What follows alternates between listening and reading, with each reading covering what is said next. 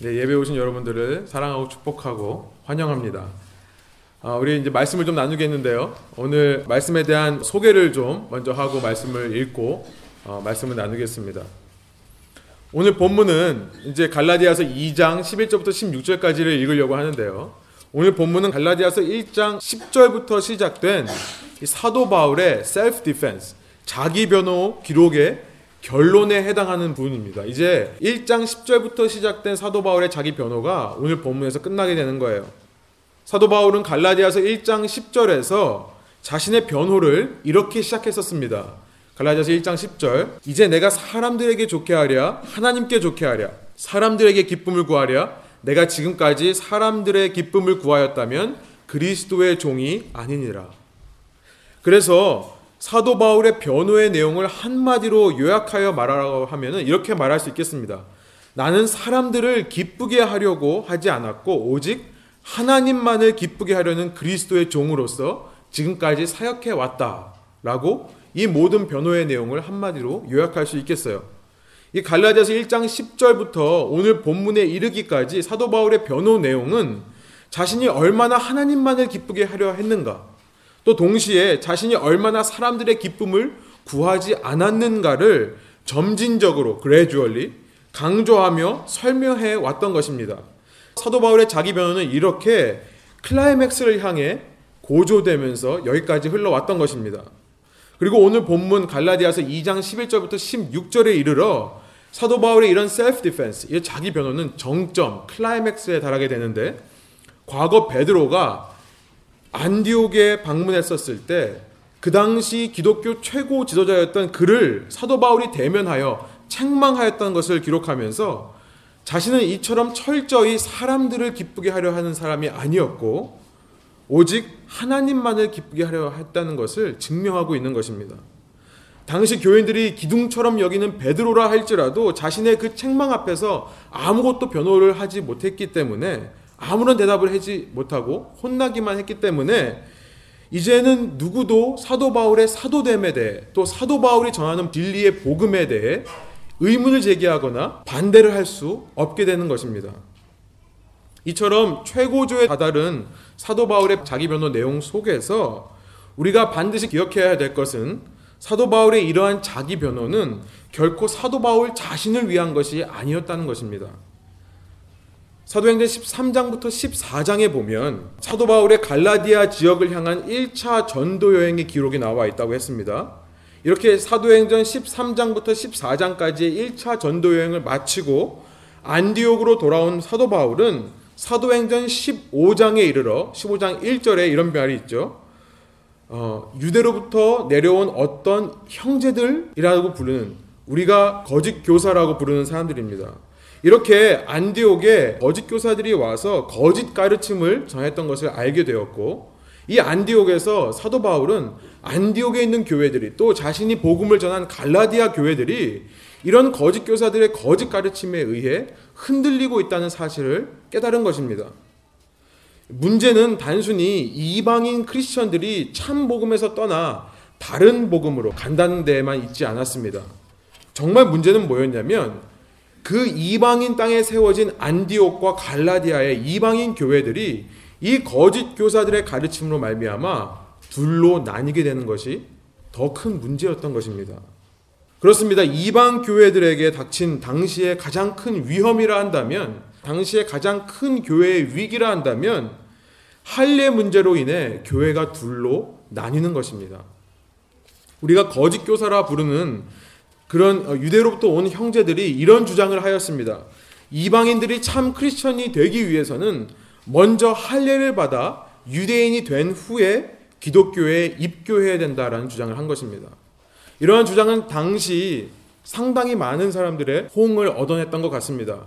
그 이유는 예수님을 비롯한 당시 기독교의 최고 종교 지도자들이 전부 나은 지 8일 만에 할례를 받은 유대인들이었기 때문입니다. 하지만 이와는 반대로 사도 바울을 비롯하여 사도 바울로부터 참 복음의 메시지를 들은 이방인 크리스천들은 이방인들이 참 크리스천들이 되기 위해 예수 그리스도를 믿는 믿음 외에 아무것도 필요하지 않다라고 주장을 한 것입니다. 그렇게 할례는 필요 없다라는 주장을 한 것입니다. 이렇게 이방인 교회들에게 양분되는 교회가 분열되는 위기가 찾아온 것이고 사도 바울은 지금 이렇게 양분될 수밖에 없는 기독교 역사의 가장 위기 상황 속에서 이 갈라디아서라는 타협할 수 없는 진리의 복음의 메시지를 써내려가고 있는 것입니다. 여러분 위기의 상황이 우리에게 많이 닥쳐오죠. 위기의 상황은 적당히 우리가 타협하고 적당히 위로하여서 덮어둘 수 있는 상황이 아니죠. 그럴 수 있는 상황이면 아직 위기가 아닌 것입니다. 아직은 살만하니까 적당히 타협하고 위로로 끝나는 거예요. 우리의 삶도 마찬가지죠. 절체절명의 위기의 순간에서는 위로가 도움이 되지 않습니다. 오히려 진리로 도전하고 진리대로 따르는 순종만이 살 길이 되는 것입니다. 그렇게 사도 바울은 이 위기의 순간에 교회가 나뉘게 되는 분열되게 되는 위기의 순간에 자신의 온 힘과 열정을 다해 성경의 참 복음의 메시지를 기록하고 전하고 있는 것입니다. 그런데 이런 와중에 눈치 없는 인간이 하나 있죠. 인간이라고 해서 죄송하지만 눈치 없는 베드로는 이렇게 양분될 위기에 처한 이방인 교회에 와서 이 안디옥 교회에 와서 복음의 진리대로 바르게 행하지 않고 적당히 타협하여 문제를 넘어가려 했던 것입니다. 당시 유대교의 관습을 어기고 자기 스스로 이방인들과 함께 식사를 하던 베드로는 야곱으로부터 당시 예루살렘 교회의 최고 지도자였던 야곱으로부터 온 어떤 유대인 크리스천들을 두려워하여 이방인들과의 식사의 자리를 피했던 것입니다. 적당히 타협하고 덮어둘 수 있는 상황이 아니라 이방인 교회 지도자였던 사도 바울을 도와 거짓 복음과 다른 복음을 정면으로 대적하면서 진리만을 제시하는 것이 살 길이었는데 베드로는 이렇게 타협하는 실수로 인해 그의 작은 실수지만 그의 실수로 인해 교회가 더 크게 분열될 수 있는 그런 위기 상황에 처했던 것입니다. 그래서 사람을 기쁘게 하려 하지 않고 오직 하나님만을 기쁘시게 하기를 원했던 사도 바울은 우리가 이제 읽을 오늘 본문을 통해 특별히 14절의 표현에 보면 모든 자 앞에서 publicly 베드로를 책망하는 것입니다. 우리가 읽을 본문은요. 어떻게 보면 기독교 역사 가운데 전무후무한 사도 바울이 사도 베드로를 꾸짖는 장면입니다. 흔히 사람들이 불구경과 싸움 구경이 가장 재미있다고 하지만 그 중에도 싸움 구경이 더 재밌다고 하죠. 그런 식으로 말하면 오늘의 본문은요 성경 중에 가장 재미있다고 하면 안 되겠죠. 가장 마음 아프고 안타까운 순간이죠. 그런데 이 본문을 보면서 많은 사람들이 어떻게 사도 바울이 이럴 수 있는가 그리고 그런 기록을 이렇게 남겨서 어떻게 지금 이 시대에 사는 우리까지도 야 베드로가 어떻게 그럴 수 있냐라는 기록을 남길 수 있는가 이렇게 얘기합니다. 여러분 사도 바울은 결코 싸움을 좋아했던 사람이 아니었어요. 사도 바울은 베드로와 경쟁 의식이 있었기 때문에 베드로가 잘못한 것을 꼭 꼬집고 넘어가야 되는 사람이 아니었던 것입니다. 그는 자기의 동료 목회자가 한 하나의 작은 실수를 용납하지 못하고 꼭 짚고 넘어가야 되는 속 좁은 사람이 아니었던 것입니다. 사도 바울이 베드로의 잘못을 책망하고 또한 그 책망에 대해 베드로가 아무 말도 못했음을 기록함을 통해 사도 바울은요 자신이 전한 복음이 옳다는 것을 증명할 뿐만 아니라 그렇게 자기의 복음이 옳다는 것을 증명함을 통해 참된 진리가 무엇인지 제시하기 원했던 것이고 그렇게 참된 진리를 제시함을 통해 분열이라는 위기 가운데 있는 교회들을 연합하기를 원했던 것입니다. 자 이제 이러한 배경 지식을 가지고 우리가 이제 오늘 본문을 좀 읽기 원합니다. 아직 저 설교 시작하지 않았어요. 우리 함께 일어날 수 있으시면 일어나셔서 갈라디아서 2장 11절부터 16절까지를 우리 한 목소리로 한번 함께 읽겠습니다. 게바가 안디옥에 이르렀을 때에 책망받을 만한 일이 있기로 내가 그를 대면하여 책망하였노라. 야고보에서 온 어떤 이들이 이르기 전에 게바가 이방인과 함께 먹다가 그들이 오매 그가 할례자들을 두려워하여 떠나 물러가매 남은 유대인들도 그와 같이 외식함으로 바나바도 그들의 외식에 유혹되었느니라. 그러므로 나는 그들이 복음의 진리를 따라 바르게 행하지 아니함을 보고 모든 자 앞에서 게바에게 이르되 내가 유대인으로서 이방인을 따르고 유대인답게 살지 아니하면서 어찌하여 억지로 이방인을 유대인답게 살게 하려느냐 하였도다. 우리는 본래 유대인이요 이방 죄인이 아니로되 사람이 의롭게 되는 것은 율법의 행위로 말미암음이 아니요 오직 예수 그리스도를 믿음으로 말미암은 줄 알므로 우리도 그리스도 예수를 믿나니 이는 우리가 율법의 행위로서가 아니고 그리스도를 믿음으로써 의롭다 함을 얻으려 함이라. 율법의 행위로서는 의롭다 함을 얻을 육체가 없느니라. 아멘. 함께 앉아서 기도하고 말씀 나누겠습니다. 사랑의 하나님, 저희가 이렇게 배경 지식을 알고 하나님의 말씀을 읽을 때에 저희가 소원하는 것은 하나님의 말씀이 저희에게 더 이해되기를 소망합니다. 이 갈라디아에서의 말씀이 저의 마음 속에 남고 한 주간 동안 또 평생 동안 저의 마음 속에 기억되기를 소망합니다. 그러나 주님, 저희가 우리의 지식을 채우는 것만으로 만족하지 않도록 인도하여 주십시오. 이 기억되고 저의 마음속에 남아있는 말씀대로 저의 삶의 모든 순간에 살아갈 수 있도록 인도해 주시고 특별히 이 시대에 너무나 타협하기 쉬운 시대를 살아가는 저희들이 타협하지 않고 진리대로 바르게 행하는 참 믿음이 회복되게 하여 주셔서 그를 통해 양분되고 분열되는 교회 역사들이 신앙과 삶이 분리되고 교회와 세상이 분리되는 이 역사 가운데 우리가 이것을 연합하여 주님께 하나로 드릴 수 있는 참된 예배자 될 수 있도록 인도하여 주십시오. 감사드리며 예수님 이름으로 기도합니다. 아멘. 말씀을 시작하면서 어떤 말씀으로 시작할까 고민하다가 제 마음속에 이 한마디의 말씀이 너무나 마음에 와 닿아서 오늘 설교의 제목으로 정했습니다. 하나님은 사람을 외모로 취하지 않으십니다. 네, 별로 아멘 안 하시는군요. 외모로 취하셨으면 좋겠어요. 예. 제가 믿는 하나님이 이런 하나님인 게 전 너무나 좋습니다. 외모로 취하지 않는 하나님. 그러게 이렇게 제가 이 앞에 서서 이 얼굴을 가지고 담대하게 복음을 전할 수 있는 것 같습니다. 우리 옆 사람과 한번 인사할까요? 제가 말씀한 그대로 한번 따라서 인사했으면 좋겠습니다. 눈을 보시면서 형제 자매님을 외모로 취하지 않으시는 하나님을 찬양합니다. 우리 한번. 예. 예.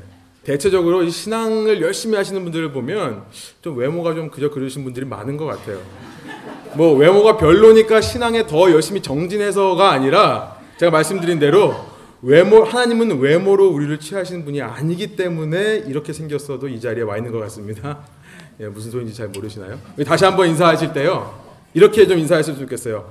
날마다 신앙이 더 깊어지십시오.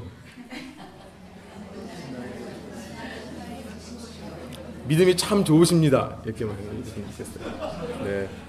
하나님은 사람을 외모로 취하지 않는다라는 말씀은 사실 신명기 10장에 처음 기록되어 있는 것 같습니다. 신명기 10장 17절에 이런 말씀이 있어요. 제가 한번 읽어 드릴게요. 너의 하나님 여호와는 신 가운데 신이시며 주 가운데 주시고 크고 능하시며 두려우신 하나님이시라 사람을 외모로 보지 아니하시며 뇌물을 받지 아니하시고라고 돼 있어요. 우리가 믿는 하나님이 이런 하나님이십니다. 너무나 감사하지 않습니까? 신중의 신이시고 만주의 주이신 분이신데 그렇게 위대하고 전능하시며 영어로 보니까 awesome God 정말 경외로운 하나님께서 사람을 외모로 보지 않는다는 거예요. 아멘. 정말 아멘입니다. 원어로 보니까 히브리 말에는 이렇게 표현되어 있습니다. 하나님은 얼굴을 받지 않으신다. 이렇게 되어 있어요. 얼굴을 받지 않으신다. 혹 이렇게도 표현할 수 있겠습니다. 하나님은 사람의 얼굴을 들어올리는 분이 아니다. 마치 그런 것이 연상이 되죠. 다 이렇게 나는 못생겼어 하고 이렇게 고개를 숙이고 있는데 하나님께서 몇 명만 이렇게 고개를 들어 올리시면서 이러시는 분이 아니라는 거예요. 그래서 이 말은요, 하나님께서는 사람에게 partiality, 어떤 편가르기나 편애나 차별을 하는 분이 아니다라는 것으로 인식합니다. 구약에서 얼굴을 든다는 것은 사람을 인정한다는 뜻이에요. 그렇기 때문에 하나님께서 얼굴을 들지 않으신다라는 것은 차별하지 않는다라는 뜻으로 이해할 수 있는 것입니다. 무슨 말이냐면 이렇게 위대하고 놀라우신 하나님을 기쁘게 하는데 인간의 어떠한 조건이 필요 없다는 것입니다. 만일 사람의 조건에 의해 하나님께서 누군가의 얼굴을 받으시고 누군가의 얼굴을 들어 올리시고 누구 보고는 야 너 얼굴 깔고 있어 그러시는 분이라면 우리는 그런 조건들을 보이기 위해 우리의 외적 삶의 형태나 우리의 어떤 성향들을 성형 수술해야 될 거예요. 이게 무슨 말이냐면요. 하나님께서 우리를 보시기에 괜찮아 보이게 하는 그런 행동 양식과 삶을 억지로 살아가려고 꾸며낸다는 얘기입니다. 내가 하기 싫은데도 억지로 하는 거고요. 내가 하고 싶은 걸 꾹꾹 참고 안 하려고 하는 삶을 살 수밖에 없다는 거예요. 하나님이 그런 분이시라면 우리가 생각하기에 도덕적이고 올바른 모습으로 살면서 하나님이 그런 나를 기뻐해 주실 거라고 생각하는 그런 교만과 외식의 삶을 살 수밖에 없을 거라는 것입니다. 그러나 여러분 기독교는 이런 종교가 아니죠. 그렇죠. 우리는 억지로 하기 싫은 것을 하고 하고 싶은 것을 참는 사람들이 아닙니다. 우리의 속 사람이 변하는 거죠. 우리의 성향 자체가 달라지는 겁니다. 그러나 성형 수술을 하는 사람, 삶에서 어떤 조건을 만들어내고 그것을 내가 열심히 하면 하나님께서 나를 기뻐해 주실 거라는 생각에 살아가는 그런 성형 수술을 하는 사람은 실제로 성형 수술을 하는 사람들과 같이 속 사람은 더 가식적, 외식적이 되는 것입니다. 겉 사람은 그럴듯해 보이지만 그리고 하나님께서는 우리의 속 사람을 보시는 하나님이세요. 우리의 중심을 보시는 하나님이시기 때문에 하나님께서는 인간들의 모든 그러한 시도들에 오히려 마음을 더 안타까워하실 뿐인 것입니다. 여러분 참 신앙은 속 사람이 변하는 거예요. 저는 그래서 신앙은 신비롭다고 생각합니다. 우리가 이해할 수 없는 부분이 있어요. 내가 원해서가 아닌데 하나님께서 내 마음을 바꿔주시고요. 내가 할 수 없는 방법으로 내 이성과 지식을 뛰어넘는 방법으로 하나님께서 신비롭게 마음을 바꿔주시는 겁니다. 이런 참 신앙이 여러분 안에 있기를 소망합니다. 이런 마찬가지로 하나님은 뇌물을 받으시는 분이 아니라고 말씀하셨습니다. 얼마나 감사한지요.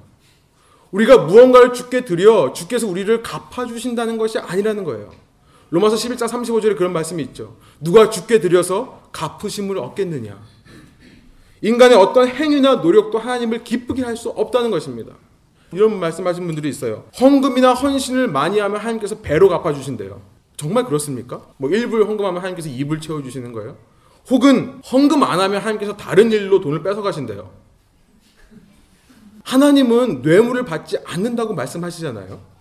우리가 믿는 하나님은 우리가 아직도 죄인 되었을 때에 우리가 아직 하나님과 원수 되었을 때에 스스로 우리를 위하여 목숨을 버리심으로 하나님의 우리를 향한 사랑을 확증하신 분이십니다.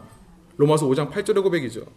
사도 바울처럼 오히려 하나님을 대적하고 하나님이 원하지 않는 방향으로 하나님의 교회를 하나님의 자녀들을 핍박하고 죽이려는 삶을 살던 사도 바울 같은 사람들도 하나님께서는 그를 구원하셔서 그에게 계시해 주시고 그를 선택해 주시고 그에게 소명을 맡겨 주시는 은혜를 주시는 하나님이시라는 거예요.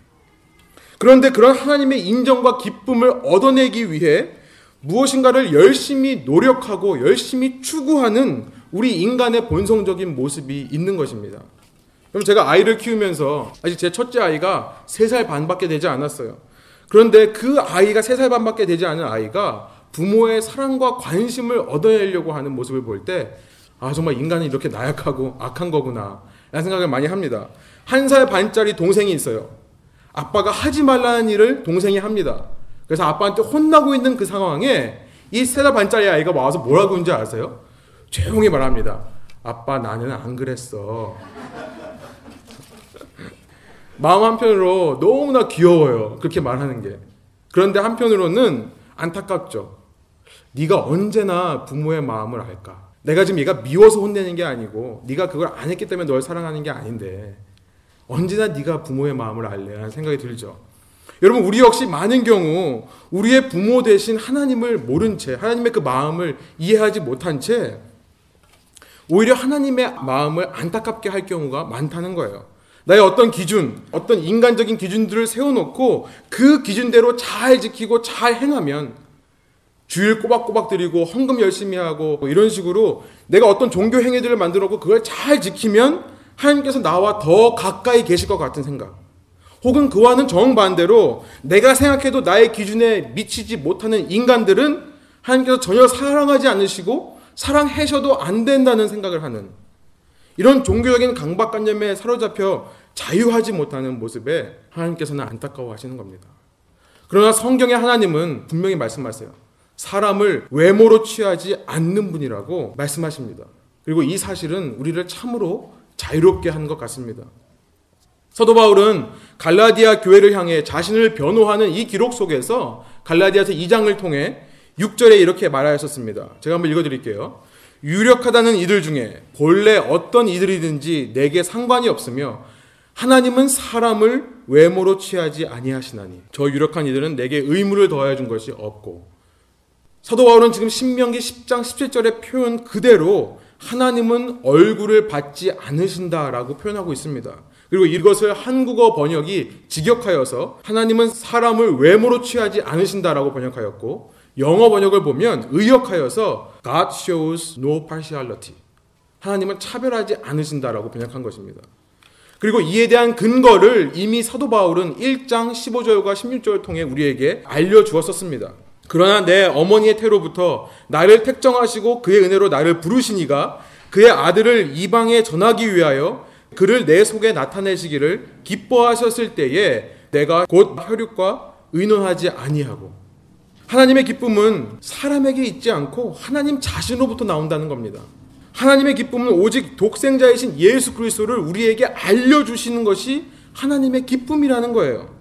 결코 사람의 마음가짐이나 행동 양식이나 사람의 노력 때문에 기뻐하시는 분이 아니라 하나님 스스로가 우리에게 당신 자신을 나타내 주시기를 기뻐하신다는 말씀입니다. 그렇기에 우리가 그 위대하시고 전능하시고 경이로우신 하나님을 기쁘게 하기 위해 예수님을 믿는 것 외에 더 이상 필요한 것이 없다라고 말씀을 하는 거예요. 오직 예수님을 믿기만 하면 된다는 것입니다. 그래서 은혜입니다. 지금 사도 바울이 이토록 놀랍고 이해할 수 없는 은혜의 진리를 깨닫고 선포하고 있는 것입니다. 여러분, 우리 한 사람 한 사람, 이 자리에 계신 한 분 한 분, 모두 다 하나님의 자녀이시기 때문에 하나님은 우리의 얼굴과 상관없이, 우리의 외모와 상관없이, 우리의 어떤 조건과 어떤 행위와 상관없이 우리를 사랑하시는 거예요. 그렇기에 그리스도 안에서 참된 자유가 있는 것입니다. 우리 아버지 되신 하나님을 만족하기 위해 내가 어떠한 노력이나 조건이 필요 없기 때문입니다. 우리 마지막으로 한 번만 더 옆 사람과 인사하실까요? 인사하실 때 하나님은 형제님 자매님을 기뻐하십니다라고 우리 선포하면서 좀 인사하겠습니다.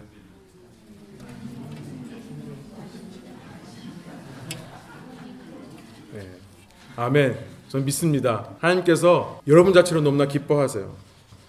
여러분 그러나 이제 본문으로 돌아와서요. 사도 바울 당시에 이렇게 우리를 향한 하나님의 사랑을 무시하고 우리가 어떤 행동을 하고 어떤 기준을 지켜야지만 하나님께서 우리를 기뻐하신다는 생각을 한 사람들이 있던 것 같습니다. 오늘 본문 갈라디아서 2장 12절에서 할례자들이라고 표현된 유대인 크리스천들의 무리입니다. 그리고 그들을 두려워한 나머지 외식의 모습을 보인 사도 베드로입니다. 여러분 외식하는 사람들이 무서운 이유는요. 자기 주위 사람들까지도 그 사람의 눈치를 보게 해서 똑같이 외식하게 하는 것이 무섭습니다. 예수님께서 살아계실 때 그토록 베드로를 향해 서기관들과 바리새인들의 레분을 조심하라. 우리 교회 이름인데요. 누룩을 조심하라 라고 그렇게 반복하며 말씀하셨는데도 13절의 기록처럼 당시 최고 지도자였던 베드로뿐만 아니라 사도 바울의 공동 목회자로서 1차 전도 여행을 함께 한 바나바까지도 그 외식에 유혹되어 넘어가게 한 것입니다. 여러분 베드로가 하나님은 사람을 외모로 취하시는 분이 아니라는 사실을 몰랐기 때문에 그랬을까요? 아니죠. 사도 베드로는 하나님께서는 사람을 외모로 취하시는 분이 결코 아님을 곧 하나님은 결코 누구를 편애하거나 차별하거나 편가르시는 분이 아니라는 사실을 그 누구보다 생생하게 체험했던 사람입니다. 그 누구보다 생생하게 하나님을 기쁘게 하기 위해서는 아무 조건이 필요 없다는 것을 체험한 사람이에요. 여러분 말씀드린 대로 베드로가 안디옥을 방문한 이 본문의 배경이 사도행전 15장의 기록이라면 이로부터 훨씬 전 사도행전 10장에 베드로가 한 환상을 본 것이 기록되어 있습니다.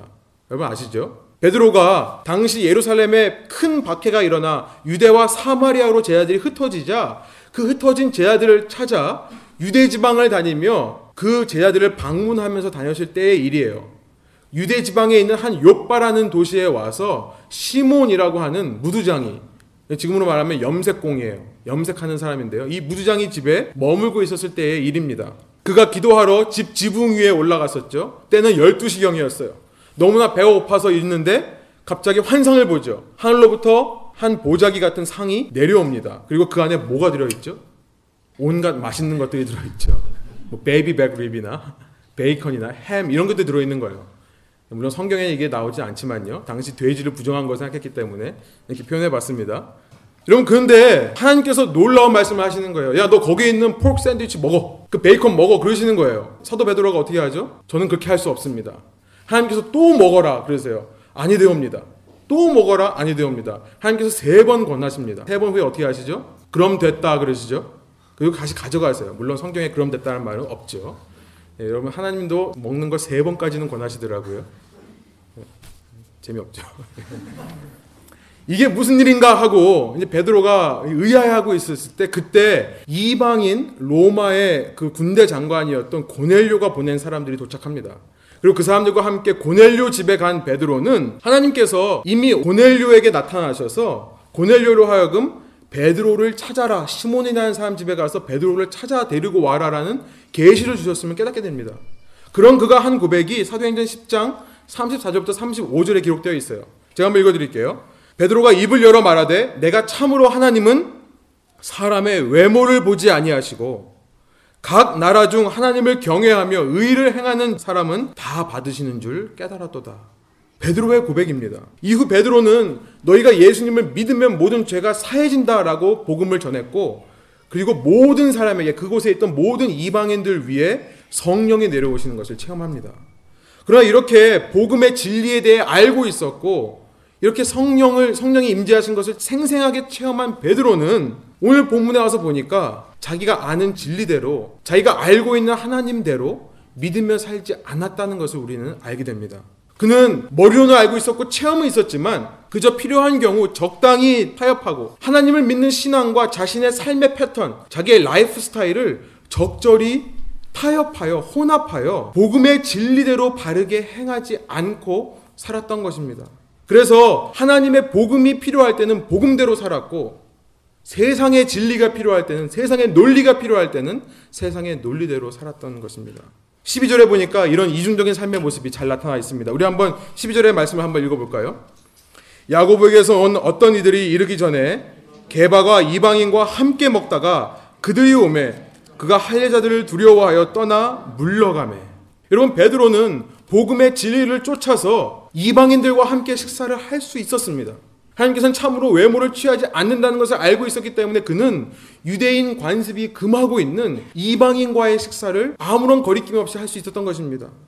그러나 동시에 자신의 생활 습관도 따랐습니다. 자신의 생활 습관, 자신의 라이프 스타일을 쫓아 예루살렘 교회 담임 목회자인 야고보가 보낸 사람들이 그에게 오자 그 자리를 피한 것이었습니다. 만약 평소에 베드로가 사도행전 10장에서 자기가 체험했던 것을 믿고 고백하면서 그 진리대로 하나님은 사람을 외모로 보지 아니하시고 각 나라 중 누구든지 하나님을 경외하는 자를 다 구원하신다라고 생각하며 그 진리대로 순종하여 살았다면 야고보를 비롯한 예루살렘 교회 지도자들은 베드로를 보면서 아 베드로는 원래 저런 사람이니까 이방인들과 함께 baby back rib을 먹을 수 있어 라고 생각했을 것이 아닙니까? 그러나 평소에 베드로는 그렇게 믿음대로 행하는 자신의 모습을 그들에게 보여준 적이 없던 것입니다. 그랬기에 혹시라도 이방인들과 함께 식사하고 있는 자신을 발견하면 자기가 섬기기로 한 유대인 사람들이 시험을 받을까봐, 실족할까봐 그 자리를 피한 것이었습니다. 우리가 방금 읽은 12절은 그 베드로의 마음속에 있는 근본적인 원인을 가리켜 사람을 향한 두려움 때문이었다라고 기록하고 있습니다. 곧 사람을 기쁘게 함으로써 사람의 인정을 얻어내야지만 안심하는 사람의 인정을 얻어내지 못할까봐 두려워하는 베드로의 두려움이 그로 하여금 진리대로 살지 않고 적당히 자기의 라이프 스타일과 타협하여 살게 했던 것입니다. 여기서 우리는 본문의 중요한 가르침을 깨달을 수 있습니다. 우리가 하나님의 진리를 알고 체험했으면서도 그 진리에 철저히 순종하여 그 진리대로 살지 못하는 이유는 우리 안에 있는 두려움 때문이라는 것입니다. 세상에 대한 두려움이에요. 사람의 시선에 대한 두려움입니다. 이 세상과 다른 삶의 방식을 살게 되면 사람들로부터 인정받지 못할까봐. 내가 세상에 나가서 담대하게 주의 복음을 전하면 사람들이 나를 미친 사람이라고 생각할까봐. 여러분, 제가 과거 어, 유럽에서 MBA를 한 적이 있었는데요. 한 클래스에 50명이에요. 분위기가 이 비즈니스 분위기예요. 그리고 각 비즈니스를 하시는 분들도 있고 큰 여기에 있는 기업들의 CEO라든지 아니면 CIO라든지 이런 분들이 와서 같이 공부를 합니다. 그렇기 때문에 굉장히 사무적이에요. 저희가 수업 중간에 이제 밤에 하다가 저녁 때 7시가 되면 저녁 한 저녁 식사를 하는 시간이 있었어요. 그러니까 제가 같이 그들과 함께 이제 식사를 하는데요. 제가 놀란 것이 뭐냐면은 기도하는 사람이 아무도 없어요. 한 명도 없더라고요. 그 제가 기도하는데 처음에는 기도 안 했어요, 저도. 제, 제 마음속에 뭐라고 했냐면 아, 눈 뜨고 기도합니다, 주님. 이거 잠깐 이렇게 서가지고 하고 아니면 잠깐 화장실 간다고 하고 오거나 왜냐면 그룹별로 같이 먹는데 이렇게 따닥 붙여서 먹는데 그 사람들 앞에서 기도하는 게 너무 좀 이상하더라고요.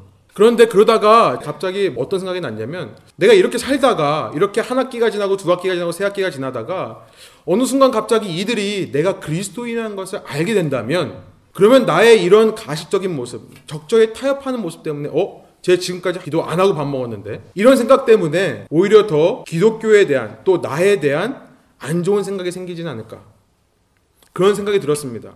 그리고 이제 제가 어느 순간 이제 프레젠테이션을 하다가 갑자기 제가 그 얘기를 했어요. 나는 사실 기독교인이라고. 그러고 나서 그날 밤에 이메일이 왔습니다. 친구들 몇몇 한테서 본인들도 예수님 믿는데요. 그런데 지금까지 이 분위기 속에서 한 번도 기독교인이라는 것을 밝히지를 못했고 밥 먹을 때 기도하기도 어려웠다고 얘기를 하더라고요. 저희 마음 속에 제가 스타벅스에서 말씀도 준비하고 뭐 준비도 하는데요. 주위에 있는 사람들 중에 전도해야 될 사람들이 보이는데도 때는 제 마음 속에 주저함이 있는 것 같아요. 내 이렇게 가면 괜히 이상한 사람이라고 오해하지는 않을까. 이런 두려움이 있는 것 같아요. 이렇게 우리가 사람들을 의식하여서 적당히 타협하면 그 당시에는 사람들의 기쁨과 인정을 얻어낼 수 있는 것이 사실입니다. 그러나 그런 외식적인 신앙생활은 참된 복음의 진리를 가리우는 거예요. 그렇기 때문에 이 교회가 분열될 수밖에 없는 위기의 상황 속에서 이런 가식적인 신앙은 진리를 가리우기 때문에 오히려 분열을 부추기는 신앙의 걸림돌이 되는 것입니다. 어쩌면 이 시대에 사는 우리가 너무나 이렇게 두려움에 사로잡혀 있기 때문에 내가 기독교인이라는 것이 두렵기 때문에 이 세상의 기독교가 욕을 먹고 있는 것 같아요. 이 세상의 기독교에 대한 시각이 두 갈래로 분열되는 것 같습니다. 그렇죠. 너무나 기독교를 싫어하는 사람들이 많죠. 기독교인들의 이중적인 모습에 실망하고 지친 사람들이 많은 것입니다. 우리가 분열을 넘어 연합을 이루기 원해서는 진리를 선포해야 된다는 거예요. 그렇게 분열될 수 있는 위기에서는 살 길은 오직 진리대로 순종하는 것밖에 없다는 거예요. 그러기 위해 내 속에 있는 두려움을 깨닫고 그것을 없애야 된다는 것입니다. 베드로의 이 두려움에 근거한 사람을 기쁘게 하려는 시도는 이처럼 교회 안에 파시알러티, 분열을 부추겼고 이 시대를 사는 신앙인들의 두려움에 근거한 사람을 기쁘게 하려는 모든 시도들은 신앙과 세상에서의 삶을 철저하게 나누어 파시알러티 편가르기를 하고 있는 것입니다. 이 시대 기독교인들의 삶 속에서 진리대로 사는 모습이 안 보이기 때문에 세상이 기독교를 향해 양분된 태도를 보이는 것이라고 말씀드리는 것입니다. 기독교인들이 세상으로부터 낙오될까봐, 세상으로부터 소외되고 세상으로부터 핍박을 받을까봐 두려워서 진리대로 살지 않고 적당히 타협하였기에 사람을 외모로 취하지 않는 하나님을 믿는다고 하면서도 하나님의 성품과 정반대되는 파시알러티, 분열과 편가르기의 모습을 만들어낸 것이라는 거예요. 여러분, 여러분 속에 있는 두려움은 무엇입니까? 무엇이 여러분으로 하여금 진리대로 살지 못하게 하고 무엇이 여러분으로 하여금 이 세상의 참된 복음의 소식을 담대히 전하지 못하게 하는 것입니까? 어떤 두려움들이 여러분으로 하여금 복음을 부끄럽게 하는 것입니까? 당시 분열될 수밖에 없는 이 이방인 교회들을 연합시키기 위한 사도 바울의 처방이 두 가지가 있는 것 같습니다. 본문에 나온 첫 번째 처방은 말씀드린 대로 성경의 진리를, 복음의 진리를 담대히 선포하고 가르치는 것이 첫 번째 처방이었습니다. 14절부터 15절 우리가 한번 한 목소리 읽기 원합니다.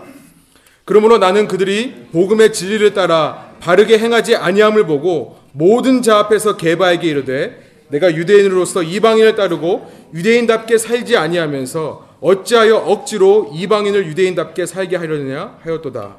우리는 본래 유대인이요 이방 죄인이 아니로되. 사도 바울의 첫 번째 연합하기 위한 분열을 막기 위한 처방은 진리를 선포하고 진리대로 살도록 도전하는 거였습니다. 오직 진리대로 순종하는 것만이 살 길이기 때문에 그렇습니다.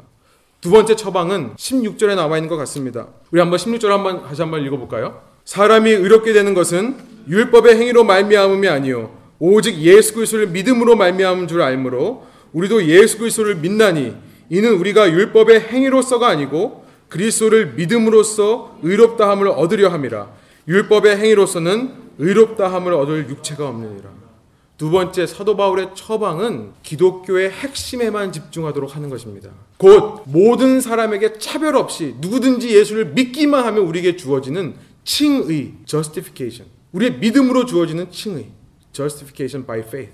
오직 믿음으로만 의로운 자가 된다고 하는 이 기독교의 중심, 본질, 핵심에만 집중하도록 한 것이 두 번째 처방입니다. 우리의 삶 속에서 마찬가지로 우리가 신앙과 세상을 분리하지 않고 함께 가기 위해서는 우리는 하나님의 아무 조건 없는 우리를 향하신 값없는 은혜와 사랑에 집중해야 된다는 거예요. 우리를 값없이 의롭다 해주신 예수 그리스도의 그 십자가의 대속만을 바라볼 때 우리의 삶과 신앙이 분리되지 않고 우리가 이렇게 함께 모여 교회를 이룬다고 할 때도 서로 성향이 다 다른 우리가 하나로 연합할 수 있는 유일한 근거는 우리가 기독교의 신앙의 중심에 집중할 때 가능하다는 것입니다. 제가 존경하는 데럴 존슨이라는 캐나다 신학교 다닐 때 그때 어, 목회학 교수님이 있으셨습니다. 늘 하시던 말씀이 뭐가 있었냐면 이런 말씀이 있었어요. We should major on the major and minor on the minor. 그러니까 우리가 주된 것에 관심을 주된 관심을 집중하고 부수적인 것에는 부수적인 관심을 둬야 된다는 것입니다. 특별히 우리가 레분 교회로 하나로 연합하기 위해 우리에게 필요한 말씀인 것 같습니다.